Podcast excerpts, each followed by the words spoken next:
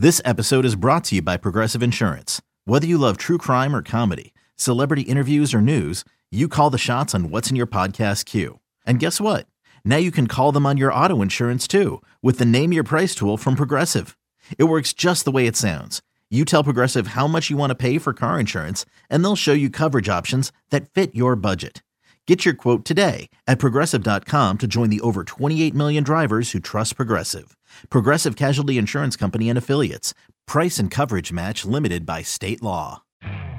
You could spend the weekend doing the same old whatever, or you could conquer the weekend in the all-new Hyundai Santa Fe.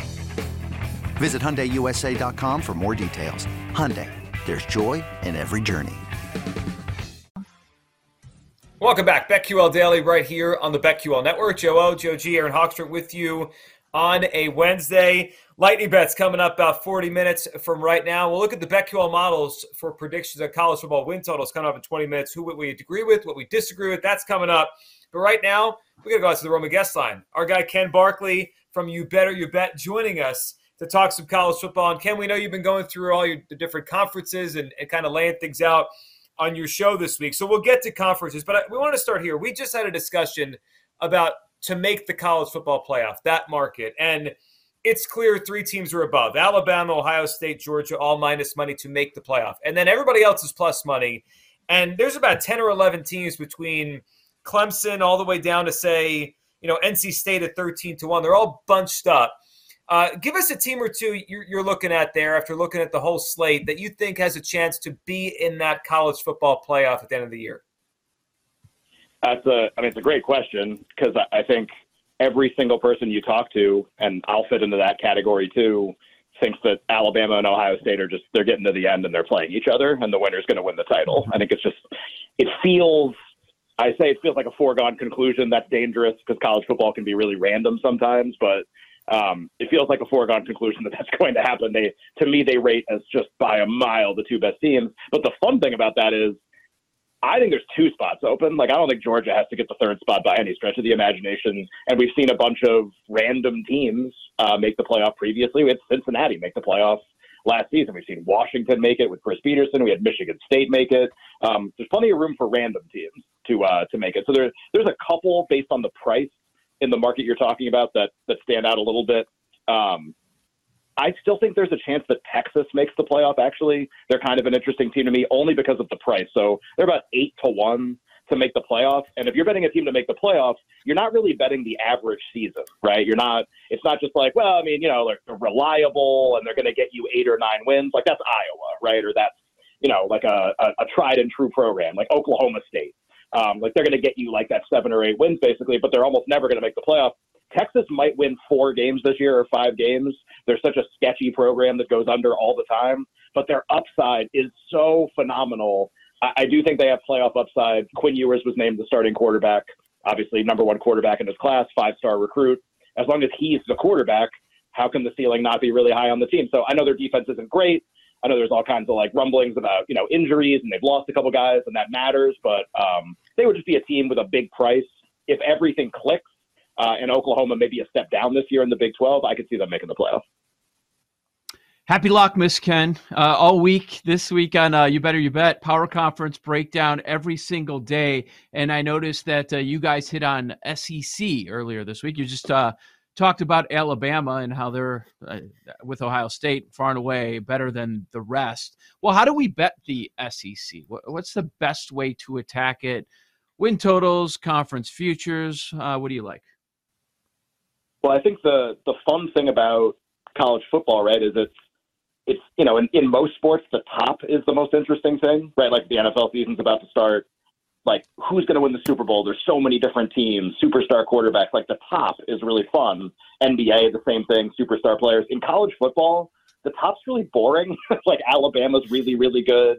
Ohio State's really, really good. That's not interesting necessarily. The middle in college football is always the most interesting thing. Just all of these different teams that are not separated by very much, and who ends up winning 10 games and who ends up winning 4 games. And maybe the differences between them are not very large, right? So in the SEC, perfect example, right? Okay, cool. Alabama's going to win one division, Georgia's going to win the other, but then what? who's the second best team in each conference, or in each division, I should say. So a couple bets that stand out for sure in Georgia's division in the East. A lot of people like Kentucky more than they should this year, I think. They're projected to have an NFL quarterback, which I really disagree with, in Will Levis. You can still find eights on them in the market win total-wise. That's a very high number historically for Kentucky, about the highest win total number they've ever had. Whenever you see something like that, that doesn't make sense. I like to play back against that. So under on them, and taking their spot then, a team that is rated really low this year but that I like, is Florida, just because of their upside at quarterback with Anthony Richardson. This is basically the lowest win total in the last 30 years for Florida. They're never seven, ever. And I get it. They're not recruiting quite as well, and it's a new coach, and there's a lot of questions. I always think those are buy situations for teams. So there's kind of an example in the SEC of, okay, the first place team, who cares? But then after that, I feel like you could go in a lot of directions that are really fun. What about the Big Ten, Ken? I saw your tweet also about Nebraska and what are they doing with Scott Frost, making his, players puke and then taking the comments back saying exaggerated. What are you expecting from that Cornhuskers team, and just any bets you like in the Big Ten? Sure. I think I'm kind of just done with Scott Frost. I think I'm pretty done with him, just to be honest. Like I don't want this to just, I'm ready for this to end. I think this experiment did not work. Here's a funny thing about Scott Frost. He has played, what is this? This is going to be year 5, I think, of him or something like that. In every season where there wasn't COVID, he has not only gone under his win totals in the market, he has gone under by about 2.5 to 3 games in the win total market. So, I mean, every year we're setting pretty high expectations, competitive team, maybe 7-8 wins. And every year it's not that they go under and it's like, man, tough break. Well, they go under by 25 games, basically, and they lose a bunch of close games, and people like to point to that and say, well, I mean, hey, they lost 6 games by 1 possession last year. That team's going to be a lot better, except that I believe something like, in his time as head coach at Nebraska, they're 5-29 in 1 possession games or something like that. Maybe he just thinks. Maybe that's actually the answer to the question. So we're starting to maybe see some eights appear on them. I think it might happen. If it does, it would be an immediate under bet on them. And I'll give you a team in the same division that I do actually like, mostly based on the schedule. I like Minnesota a pretty good amount this year, not to make the playoff or anything, but just to win a bunch of games. They have a ton of toss-up games on their schedule. They don't draw Ohio State or Michigan from the opposite division. So anytime your schedule kind of opens up like that, you have a returning quarterback, you have a good coach who's won a bunch of games already in Fleck.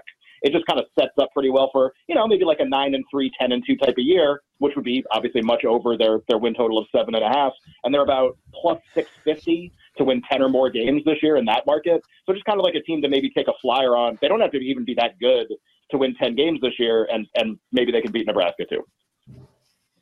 Ken, let's talk about the Pac-12. The hype is going to be on Lincoln Riley and his arrival at USC, and a lot of people like them and think it could pop right away, adding some big-time talent in the transfer portal as well. But every time we've brought in a guest, I'm curious if you'll be in line with it, loves Utah. Goes back to the continuity there, the coach there, the quarterback there.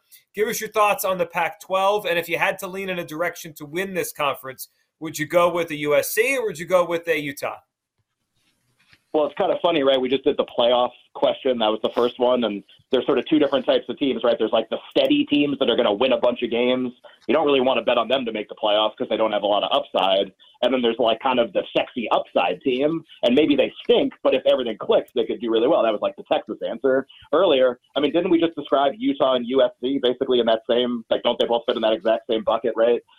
If you were to say, I have to bet my life on a team to win 9 games this year in the Pac-12, I'm going to pick Utah and not even think twice about it. It'll be, before you even finish the question, I'll say Utah, because they're going to be very reliable. They're really well coached. They frequently win a lot of games. This is a pretty talented version of them. But if you're give me a team in the Pac-12 that'll win 12 games, I'm going to pick USC, because it's just what if this works? What if everything actually makes sense? And I don't like USC a ton this year on average. I think their defense probably still stinks. Lincoln Riley defenses don't really play really well anyway. So it kind of seems like a bad fit. Here's a bad defense with a coach coming in who typically has bad defenses. They might score 1,000,000 points, but winning 10 or 11 games on average is really tough when you don't really defend at a high level, and it might take a couple of years for that to take hold. So I like Utah sort of like on average to win the Pac-12 this year, because they can do it going 10-2, 11-1. But if it's like, you know, hey, who could win the national title from this conference? Well, no one probably, but I mean, I would pick USC before Utah just because of the higher ceiling. Ken, we found ourselves talking a lot about the ACC, and it's the main reason is kind of where you started this conversation. You think there's two open spots for the playoff. Well, all the polls have Clemson number 4. It kind of feels like by default. So I'm guessing you think there's an opportunity for Clemson not to be in the mix there. Where are you going? I've heard a lot of NC State love. Some are high on Pitt. What do you like? Hey, it's Kaylee Cuoco for Priceline. Ready to go to your happy place for a happy price? Well, why didn't you say so? Just download the Priceline app right now and save up to 60% on hotels. So whether it's Cousin Kevin's Kazoo concert in Kansas City, go Kevin, or Becky's Bachelorette Bash in Bermuda, you never have to miss a trip ever again. So download the Priceline app today. Your savings are waiting. Go to your happy place for a happy price. Go to your happy price, Priceline. Oh, man, it's wide open. It's unfortunate, right, because Wake Forest would have been a team we would have talked about, too, in that conversation. But Sam Hartman, we don't really know when he's going to come back. And if he's going to miss games in the early part of the season, that really helps Clemson. Clemson gets them basically first in ACC play. And, you know, as a handicapper, you kind of have to think about this stuff, like when is he most likely to play? If it's not early in the season, I mean, Clemson, that's a walkover game for Clemson then at that point. It's unfortunate because I was ready to bet under on Clemson this year at 10.5, and their schedule's just gotten between Wake and what happened there. Notre Dame's starting to get a ton of injuries. It's just kind of set up for Clemson to maybe just win a bunch of games.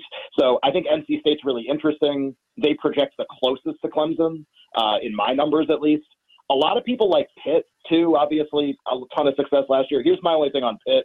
A lot of the success last year was due to the combination of Kenny Pickett, an offensive coordinator, Mark Whipple, who's no longer there, that tandem, basically like a lot more downfield explosive plays. Pickett was awesome. Pitt's being rated really highly with the idea that, like, well, they'll just continue that. Well, it's Kedon Slovis, and, like, the team's really good, so we're just going to rate them really highly now. I kind of disagree with that. Narduzzi's always been a coach. If he gets rated too high, I bet under. If nobody believes in him, I bet over. I always play him back to the middle, and I think this is kind of a year to do that. I know a lot of people are against me on that. I really don't think Pitt is kind of anything special this year.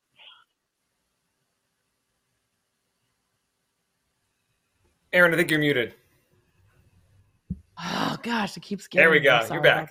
Are there any other bets in any other conferences that you like? I know you're going to be going over this on your show, but any little preview that you could give us? Sure. And first of all, we've all been there with the mute button, with the way we do all of our shows at BetQL. So I've been there before. Nick's been there before. Nick will frequently not unmute and ask a question, and I have to be like, hey, man, like, you gotta hit that button. A couple other things that stand out. How about a Heisman bet? That sounds cool, right? We haven't talked about that yet. Yes, please.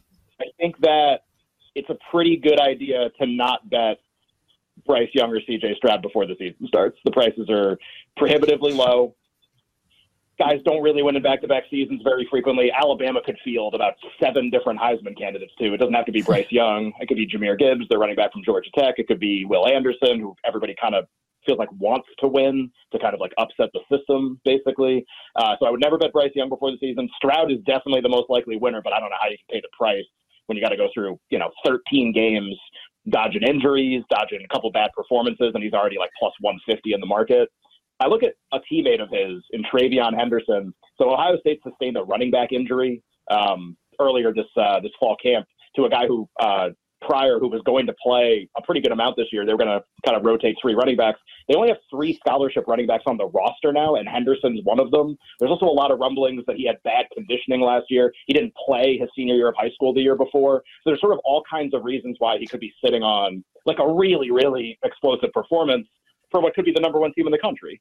So his odds are very long right now, considering he plays for Ohio State and that Stroud's his teammate. So he's about 30-1 in the market right now. Quarterbacks almost always win recently, but I do think this is an opportunity for, like, if there's 2 elite teams this year, Alabama, Ohio State, here's a guy who's going to get a ton of production for one of them at a really, really long price. Ken, what's your favorite play for week 0 or week 1? I mean, I know there's obviously the better games coming up a week from now, but a play you've circled for either this weekend or next weekend? I don't think a lot of people are on this. In fact, I'm pretty sure people are against me hard on this one. But I don't like Pitt very much. I think I've been on the record with that, even in this interview. And West Virginia's +7 against them in the backyard brawl. And if you can get the full touchdown, depends on where you go. There are 6.5, there are 7s, kind of all over the place. A reasonably priced 7 on them, I think, is a pretty good idea. West Virginia has JT Daniels, transfer quarterback from USC and then Georgia, obviously. So a little upside there, not a lot expected of them. And I'm pretty down on Pitt. And when Pitt is a big favorite, prior to last year, when Pitt is a big favorite with Narduzzi as the coach, it is always a play against for me. Guy who makes a ton of weird conservative decisions in a lot of situations. I think that could easily be a one-score game. Do you think we're going to get to 14, Nebraska, Northwestern this week?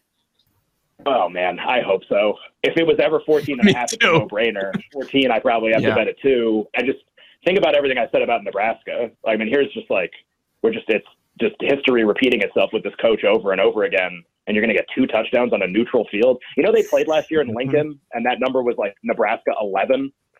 And Northwestern stunk last year, and that was a home game, and it didn't get to 14. Now they're going to play in Ireland, and it's 14? It just makes no sense. So, 14, Northwestern for sure. It sounds like you're on that too. Yeah. I'm probably on it at 13.5 right now, but at 14, I hope I'm not being too greedy. I'm waiting to see if we get to that 14. You don't have to twist our arm here, Ken, to bet against Scott Frost. We're with you, Ken. We appreciate you hopping on. We'll be listening today. You Better You Bet, right here on the BetQL Network. That was Ken Barkley on the Roma Guest Line. Get a free online evaluation and ongoing care for ED, all for the comfort and privacy of your home. Go to GetRoman.com/BetQL now to get $15 off your first month. GetRoman.com/BetQL. Are we on or not on the BetQL model when it comes to college football win projections? That's next on the BetQL Network. You're listening to BetQL Daily, presented by BetMGM, with Joe Ostrowski, Joe Giglio, and Aaron Hawksworth from BetQL.